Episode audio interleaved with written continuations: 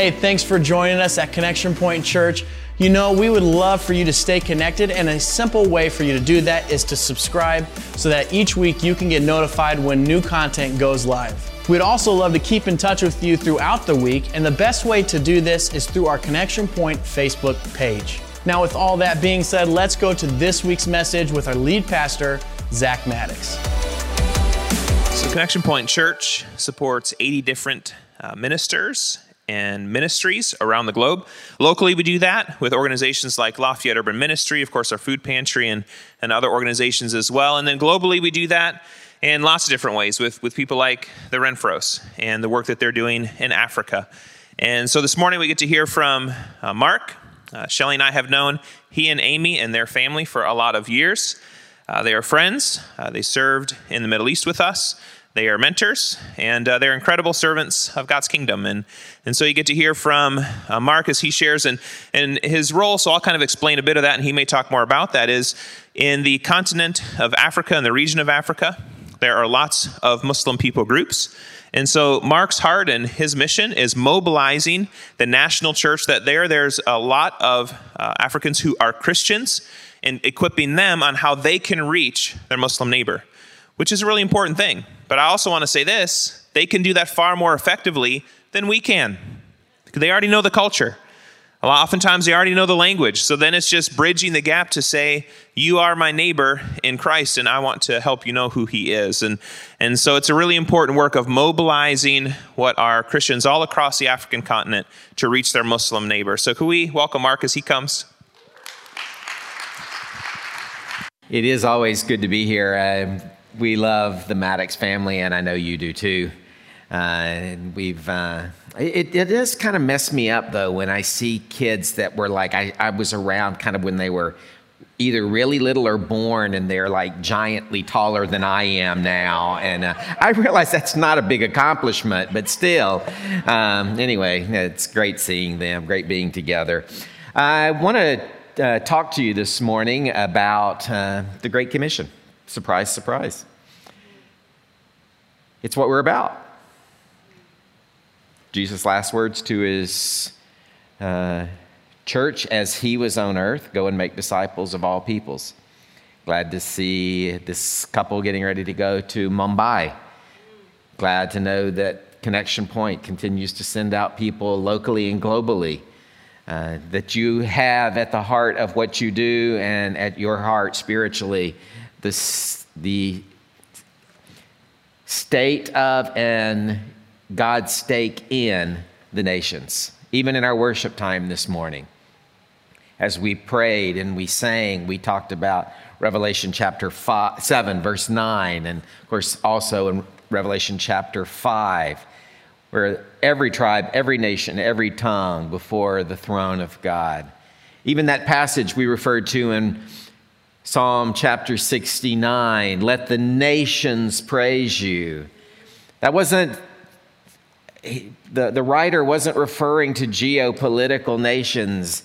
In Hebrew, there's two terms for people there's the people of God, the, the Jews, and then there was everybody else. And sometimes in the Old Testament, that passage in the old translations was referred to as the heathen let the heathen praise you. Let the nations praise you. In other words, let everybody else. So this morning, we would be able to, to put that in our words. It said, Lord, let your church praise you, but let everybody else that has not yet become part of your church praise you.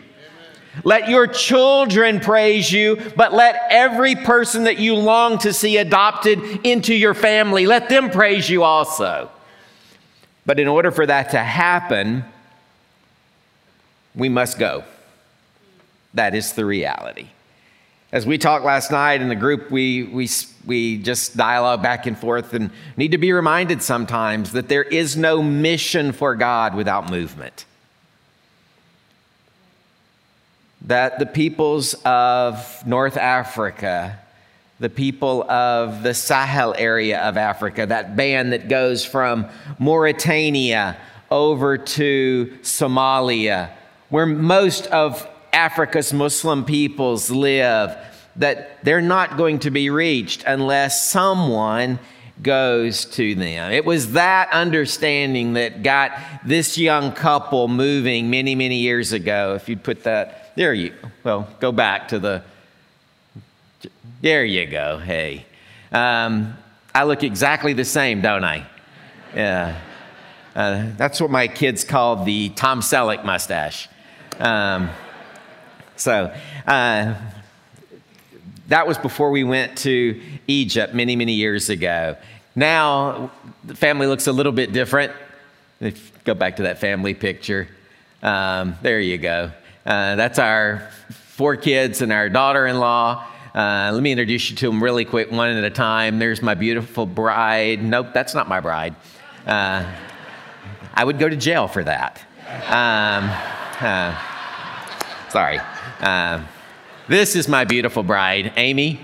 Uh, she's an incredible woman. She also leads um, the work of the Assemblies of God, our organization.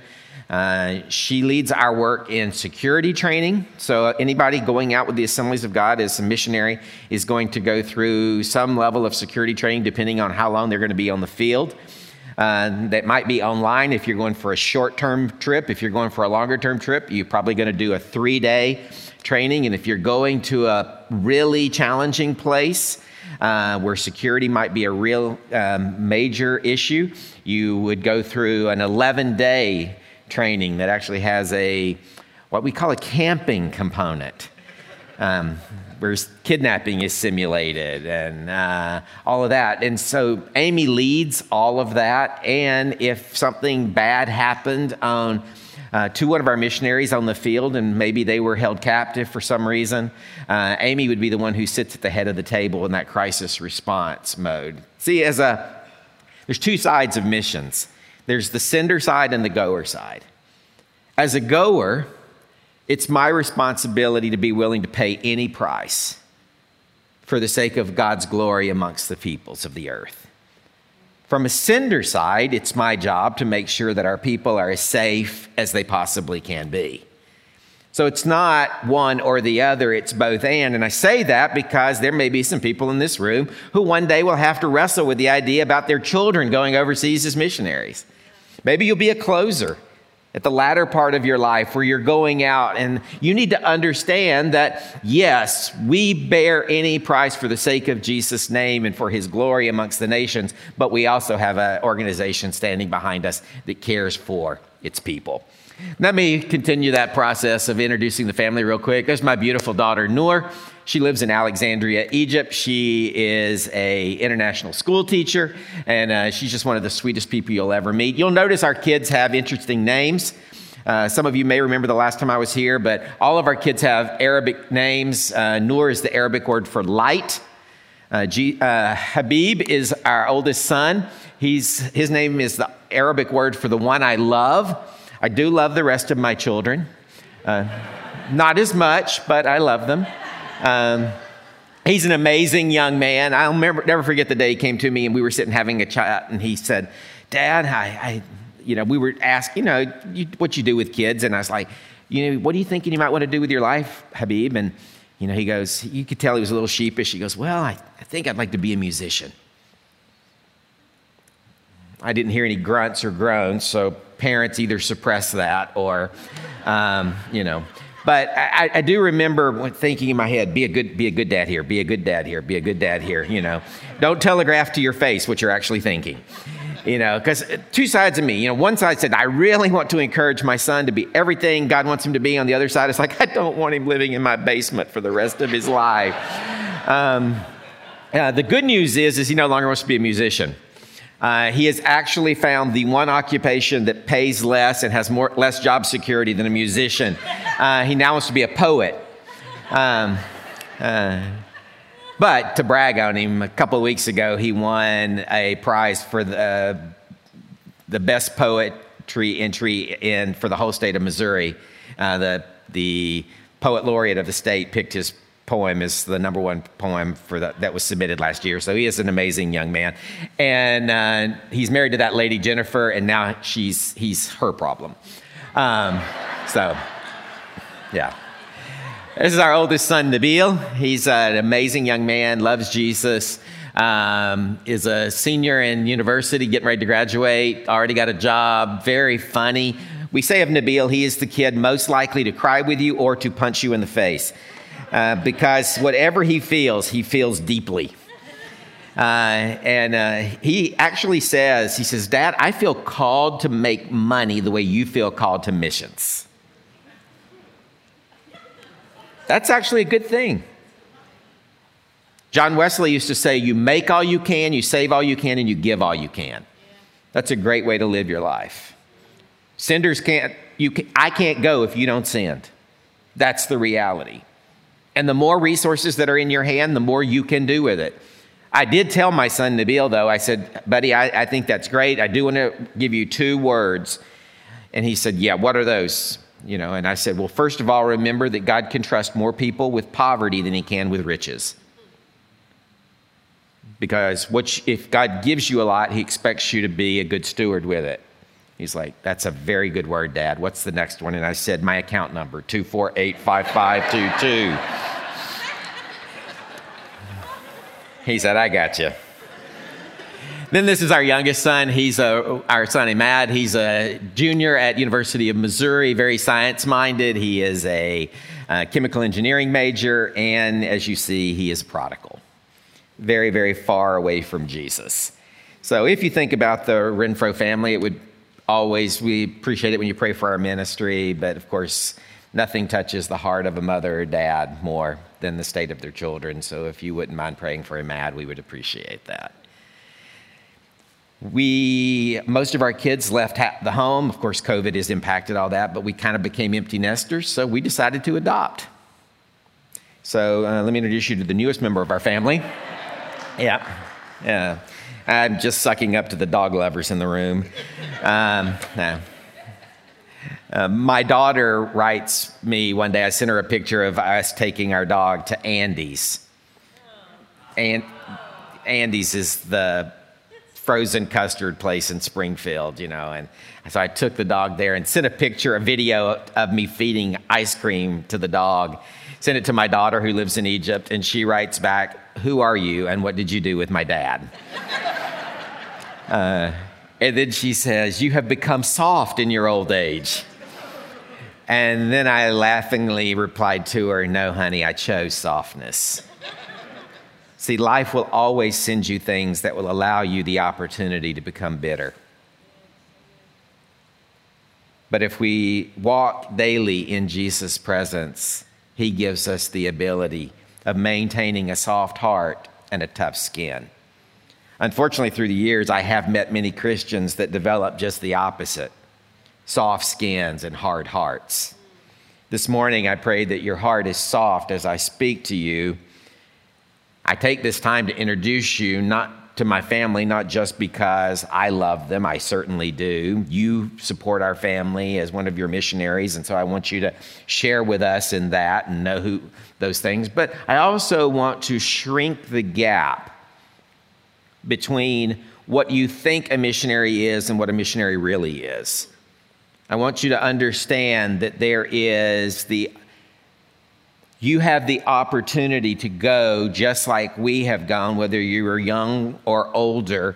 You have that opportunity, and maybe you have ideas in your mind that missionaries are people who walk this high off the ground. You know, I have never heard pastors lie so much as when they introduce me. I mean, they say really, really nice things. And, and to tell you the truth, they're not lying, they're all true but they're not the full truth. See, I know the man who looks back at me in the mirror every day. You know, I put my pants on one leg at a time, and about half the time I put both legs in the same hole. I know my brokenness. I know that I love Romans chapter 8, but oftentimes I find myself living in Romans chapter 7. Those things that I want to do, I don't do, and those things I don't want to do, I find myself doing. But thanks be to God for his grace and mercy, that nothing can separate me from the love of God in Christ Jesus. That is the message that we have for the Muslim world. And you have been speak you have your pastor has been leading you on a series about better together. He's shared with me some of the things that he has shared. And i want to pick up on that this morning and quickly move through a few points that that talk about how we can be better together for the sake of the world. In romans chapter 10 verse 13 we read these words. You probably know them. Everyone who calls on the name of the lord will be saved in this text, we read both of what we love about the gospel and what maybe we don't love about the gospel. You might think, is there something we don't love about the gospel? Well, a bit, if we're honest. See, we, we in that we read about the universality of the gospel. It's it is for everyone. We love that part. We love the fact that God died for everyone. I mean, we're part of the everyone, so we can't help but love that element of the gospel. But there's not just a universality issue of the gospel, there's also an exclusivity part of the gospel, and that's who believes. Everyone who believes, everyone who calls on the name of the Lord, those are conditional. God loves, He wants to redeem, but belief is required. So, what do you think about those people who have never heard the gospel? Perhaps you've had that argument in your mind. Perhaps you've heard others say it. I know for myself, I had that exact same debate. I thought to myself, what about those who have never heard? Could it be fair? Could it be just that God would send them to a Christless eternity? Okay, let's face it, that's a euphemism for hell. We don't like using words like that. I will be the first to say that. I don't like the exclusivity piece of the gospel. But regardless, it, it makes no difference whether I like it or not. I learned a long time ago that if I'm going to be willing to call Jesus my Lord, then it means that my opinions must line up with His, not the other way around. And so I realized I had to wrestle through this. What does the Bible actually say about those who have never heard? So if you'll give me just a couple of minutes, just a warning, there's a theology piece coming here. You don't have to be worried. I'm not going to scare you or bore you. Uh, or maybe you're scared that I'm going to bore you. Um, I'm not going to do that, but I am going to. It's important that we think rightly.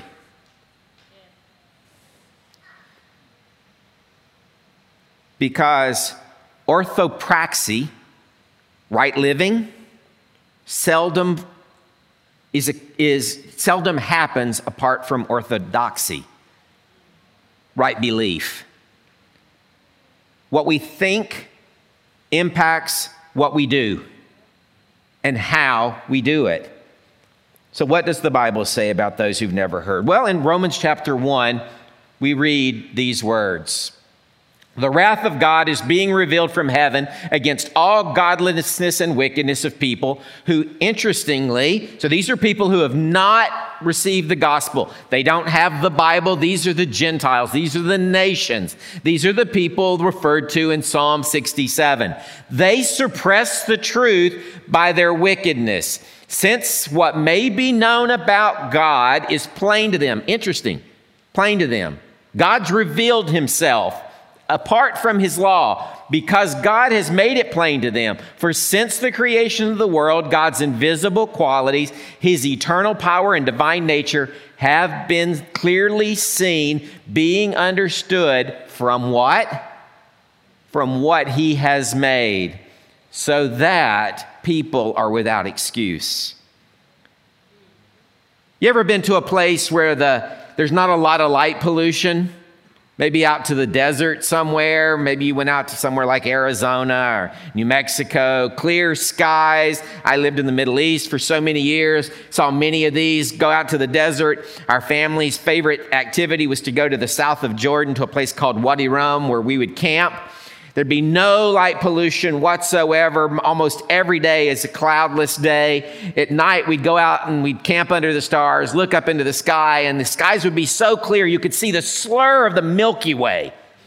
I mean, you could see thousands of stars with your naked eye. It was absolutely amazing. And what Paul is telling the church in Rome is that when those who don't have revelation, specific revelation, the revealed word of God, when they look into the heavens, they see the glory of God in what he has made. But rather than worshiping God, they harden their hearts and they worship the creation rather than the creator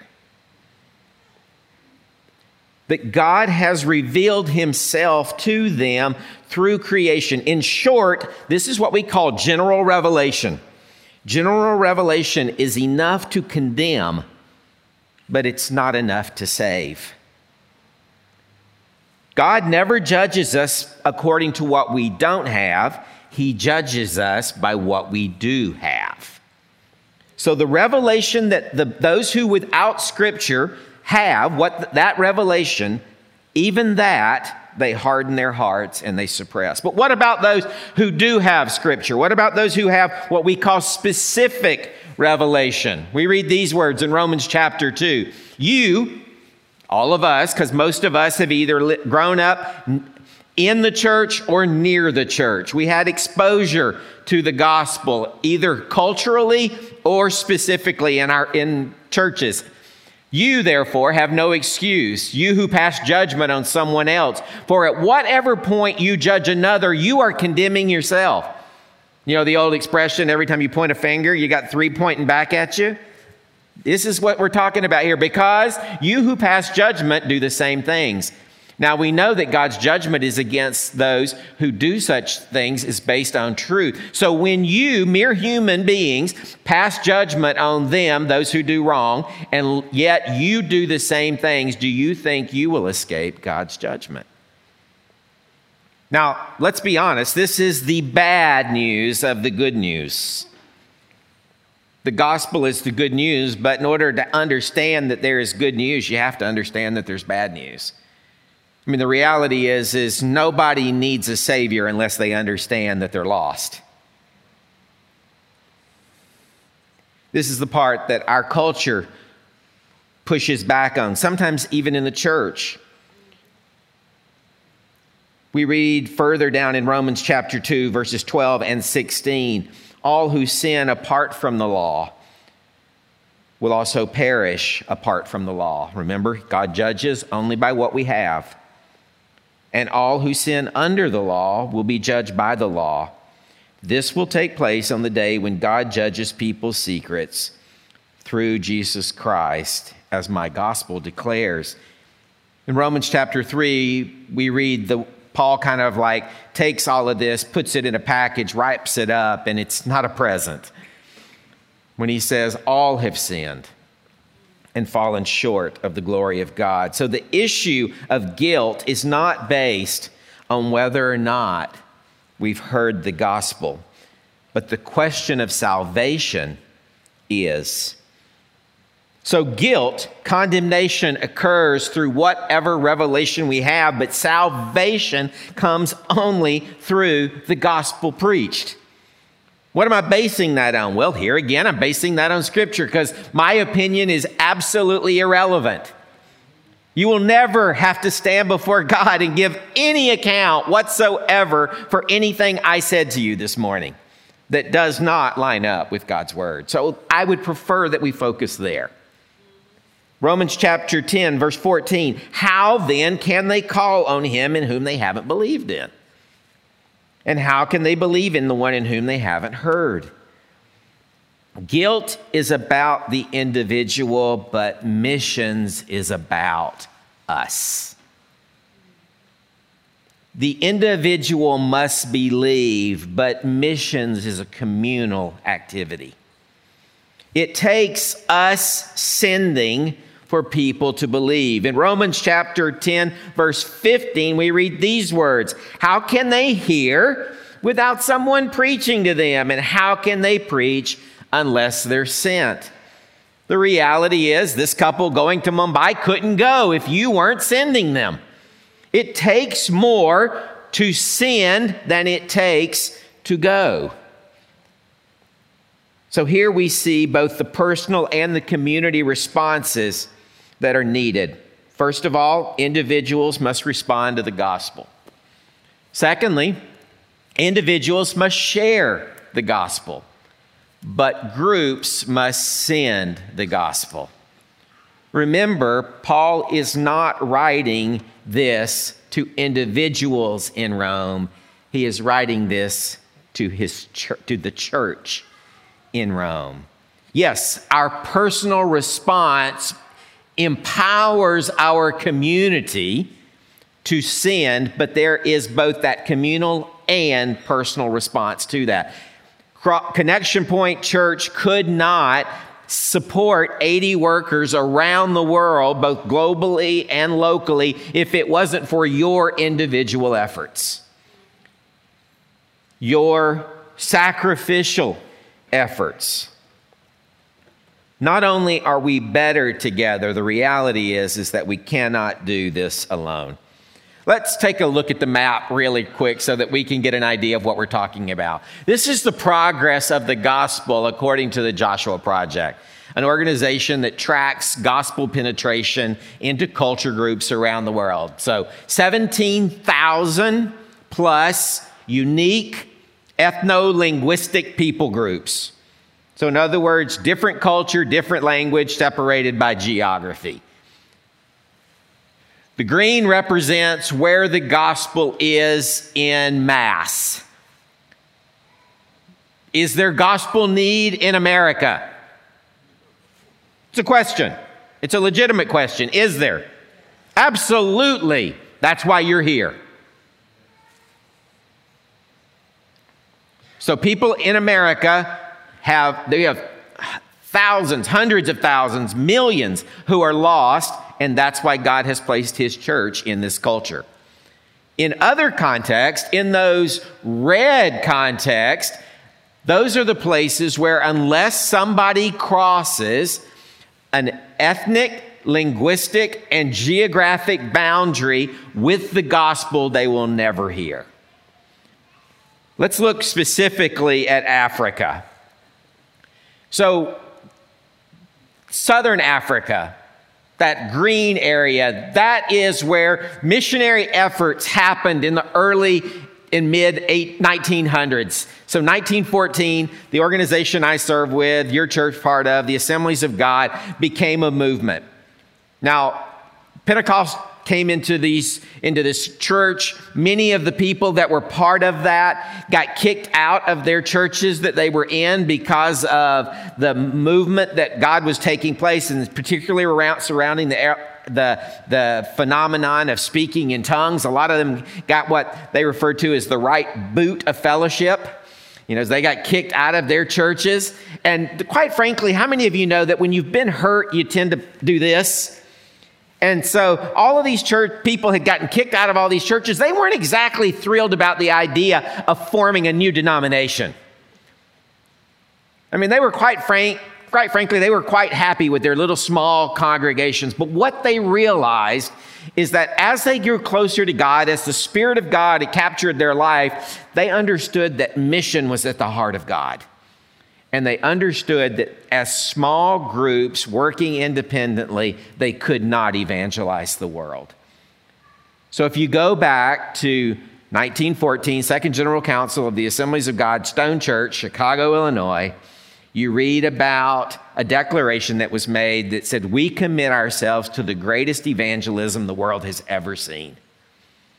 What a bold, brash, borderlining on arrogant statement if it wasn't for the fact that it was spirit empowered and spirit motivated. So those early missionaries started going to places like Central and Southern Africa. They went, many of them, carrying their belongings in their caskets, knowing that they would never come back. Many of them died. Many of them buried children in the soil of Africa for the sake of the gospel. They made commitments like you and I cannot imagine. And that's why the gospel is so present in Southern and South Africa today. because they went and they paid those prices. One of those places is called Burkina Faso. The capital of Burkina Faso is Ouagadougou. Isn't that just fun to say? You know, it sounds so African. And uh, I went there recently. They just celebrated their 100th anniversary as a church. Burkina Faso is the fifth poorest country on the African continent. That's a big deal when you think about the fact that of the 10 poorest countries in the world, nine of them are in Africa. So, Africa, Burkina Faso is also the fifth poorest country, not only on the African continent, but in the world. Interestingly enough, it's the largest mission sending church on the African continent. Sitting in a group of leaders from across the continent of Africa, I asked this very simple question of those African leaders. I said, help me understand something. I said, how is it that the Burkina Faso church, which is so poor, can send out 164 missionaries across the world, and yet countries like South Africa, which are quite wealthy, they don't have a single missionary? And a brother from one of those countries said to me, Oh, brother, it is very easy. Those people, they love Jesus more than they love their own lives. We love our lives more than we love Jesus. My question to you this morning is where is your love and how is it demonstrated? See, those red represent the unreached and the unengaged those who will not hear the gospel unless we go. Today, the opportunities for doing things together are better than, are stronger than they have ever been. We need to stop thinking of some place as a mission field and start thinking of them as a mission force. Today, missions has shifted in many parts of the world. We no longer need to send missionaries to places like Nigeria because of previous generations' efforts, we have seen the church in places like that grow and explode. And we've seen thousands and thousands of churches planted. And today, through one of the things that Amy and I are doing, we are training missionaries, not missionaries like you and me, not native English speaking missionaries, but missionaries from all across that green part of Africa to cross the shorter cultural bridge, the shorter linguistic bridge, the shorter bridge of misunderstanding. Because see, if I go to Africa with my cultural baggage and quite frankly, even with the color of my skin, sometimes nobody listens to me because they can't separate my words from their history of colonialization. No matter what I do, no matter how I live, their, their hearts and their minds are set there. But when an African comes with the message of the gospel, it is stripped away from colonialization and they understand that these words are actually God's words, become indigenous in the soil of this country that Christianity is not a Western religion. It never was. It started in the East. But it was made to transcend culture. It is for every tribe, every nation, every tongue under heaven. And so that's why we give our energies and our efforts to seeing that happen. The same good news, Colossians chapter 1, verse 6. I'm wrapping up. This same good news that came to you is going out all over the world. It's bearing fruit everywhere by changing lives, just as it changed your life from the day you first heard and understood the truth about God's grace. I'll tell you a quick story, and then we'll wrap it up. So, I mentioned earlier Burkina Faso. Burkina Faso sends out its missionaries on very small budgets they don't have a huge amount of money, as I mentioned.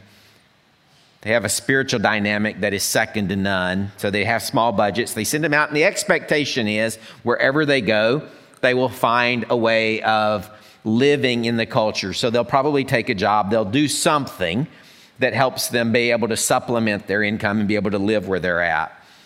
One of their missionaries was felt called to go from Burkina Faso and go and work amongst the Muslims in the northern part of the country of Mali. Have you ever heard of Timbuktu? That's a real place. It's actually one of the holiest cities in Islam. It's in northern Mali. I can't even go to Timbuktu. It's, it's actually a dangerous place today because that area of northern Mali is controlled by Boko Haram. But this guy from Burkina Faso, he has no problems going. He's from a tribe, a less, um, from a poorer tribe with less social status in the country of Burkina Faso, and he goes to the border to tra- to go across into Mali. Gets there, there's a group of guards there.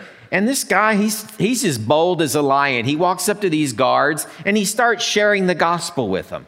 Now, they're all Muslim. They mock him, they ridicule him, they laugh at him, and they tell him to go home. He's there trying to get his paperwork processed to get his visa so he can go in. He can't go in that day. He's going to have to come back the next day, get his visa. He goes back to his little room little hovel place he's staying in. It's really like a guest house where a bunch of people are staying. But that night, he gets down on his knees and he's praying. He's not praying about the offense that he received at the hands of these guards, he's actually praying for these guards.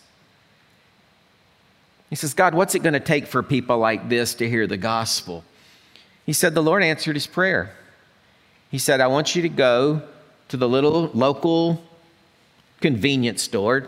You know, don't think nice, you know, little hole in the wall kind of place. Remember, he has a very small budget. He says, I want you to go to that this, uh, to a convenience store and I want you to buy a can of black shoe polish and a rag. It's like, okay, Lord. He goes to the store, buys a can of black shoe polish, gets a little rag for polishing shoes. He knows what he's supposed to do. The next day, he goes back to the border. Same guards are standing there. He walks up to them, but rather than coming up to them and start preaching the gospel, he walks up to them and he gets down on his hands and knees and he takes out the can of shoe polish and without a word, he starts polishing their boots. He goes from one to another to another. By the time he gets to the number, the third one, finally they're like, okay, okay, okay, stop. We can't, we can't take this anymore. Okay, what is it you want to tell us? He shares the gospel of Jesus Christ, and seven of the nine guards surrender their life to Jesus. It is something to give praise for. It is something to clap about, and I'm not discouraging that, but I have to ask you what would your response have been in that situation? Quite frankly, I think most of us would have been so upset about the offense received. If anything, we thought that night, it would have been God smite them. Instead, in humility and God's love, he prayed for them. Secondly, he had very few resources. He wanted to go to the north of Mali. These people weren't really part of his mission field. You want me to spend my hard earned, my little bit? You want me to spend it on these people who've not only have they rejected you, they've rejected me. You want me to spend my money on them? God said, Yeah. Because, see, that's exactly what he did for us. That he who was rich became poor for our sake. See, the good news is that wherever the gospel is proclaimed, even in the dirty, dusty, hard soil of Muslim Africa, it bears fruit. We will never be able to send, though, enough missionaries to reach Africa. There are 1,008 unreached people groups on the continent of Africa. Almost 900 of those are Muslim. We will never be able to send one live dead team. Forget one, we would never be able to send one missionary to each one of those nearly 900 unreached people groups. And even if we did, our fruit would probably be small. But the continent of Africa is full of spirit filled, born again believers who simply need training. So that's why we do what we do. And to do what we do, we need your help. Because quite frankly, we can do this together.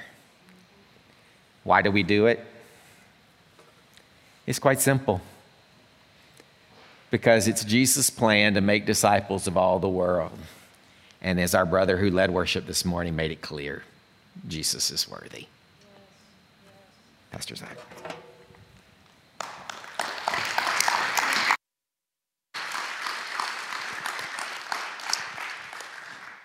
So we want to participate in the work that Mark is doing. So as, as Pastor Michael was up here before and uh, collecting an offering earlier, he mentioned the, the KB side of Kingdom Builders. And so we always have a, a project assigned to every region of the world every year. And so the project that we wanted to get behind for Africa is what Mark is heading up. So he talked about their creating a curriculum to be able to put in the hands of, of the local church in our African countries. And in so doing, equipping that church to be able to reach their Muslim neighbor. So they're creating eight books, and it's from scholars of, of, different places around the world to be able to say, here is how this can be done. We can do this together. And so we'd like to be able to get behind that content, that curriculum. So there's uh, eight books. Every book costs about $15,000 to produce from start to finish. And I feel like we can have a part to play in that. I think we could fund at least a third of a book, right? Wouldn't that be awesome to know that that's part of what we're doing and touching all of Africa that way? That we can take those countries in the green, help them push up into the red? Wouldn't it be nice if the whole continent was green, right? And that's what we want to see. We are about marking names off the list. If you've not gone over to see the hallway of our unreached people group, so uh, Mark talked about how many people groups there are in the world and how many are still unreached. So we've got all of those people groups listed on a wall. But here's what's cool. I asked Jay and Delight, before you leave, could you help us? And could you start going through? Because we already know we've already reached some of those groups. So they went through and marked and read all of the names we've already accomplished, like mission accomplished. And we're going to keep going. How many would like to see more names marked off that list? And that's what we've got opportunity for today. So I would like to invite you to give everything given today toward this offering. So we're going to collect an offering now. Uh, everything given today goes to helping uh, create that content, that curriculum that gets in the hands of, of African Christians who can reach their Muslim neighbor. Uh, if you'd like to give online, you can feel free to do that in the drop down menu. Is guest speaker and again, everything is just a pass through. We just pass it right along to that ministry to Mark and, and the work they're doing. If you want to give in the back, the offering envelopes, just fill that in, write in Mark's name or Africa, just something that helps us know that that's what you want to give to. But let's be a part of, of reaching the African continent. And uh, let's get that, those names marked off so that we can go home. That's really what we're going for, because uh, we're not home yet. And we have, as we've been talking in this Better Together series, that we have a king. We live in a kingdom. God's word is our guide, and we have a mission to fulfill. And so that's what we get to be a part of today. So I'm going to pray over those gifts, and then we're going to close in song. God, we just thank you for the invitation to be a part of what you're doing in the world today. We know you are at work. And so, God, we just want to join you in that work. And God, I pray that we join Mark in the work that they're doing to be able to see the African continent changed, to be able to see Muslims, like these guards that had opportunity to have witness. I just pray that we would be a part of sending. It says, Blessed are the feet of those who bring good news. So, God, may we be good news carriers. God, I just pray that you would bless the efforts of this content, this curriculum. As we give toward that, I pray that others would too, that we could see this collection done in the hands and at work, that there might be a Christian force that's mobilized on the African continent. Lord, we trust you for that work. We thank you for the invitation to be a part. In Jesus' name we pray. Amen.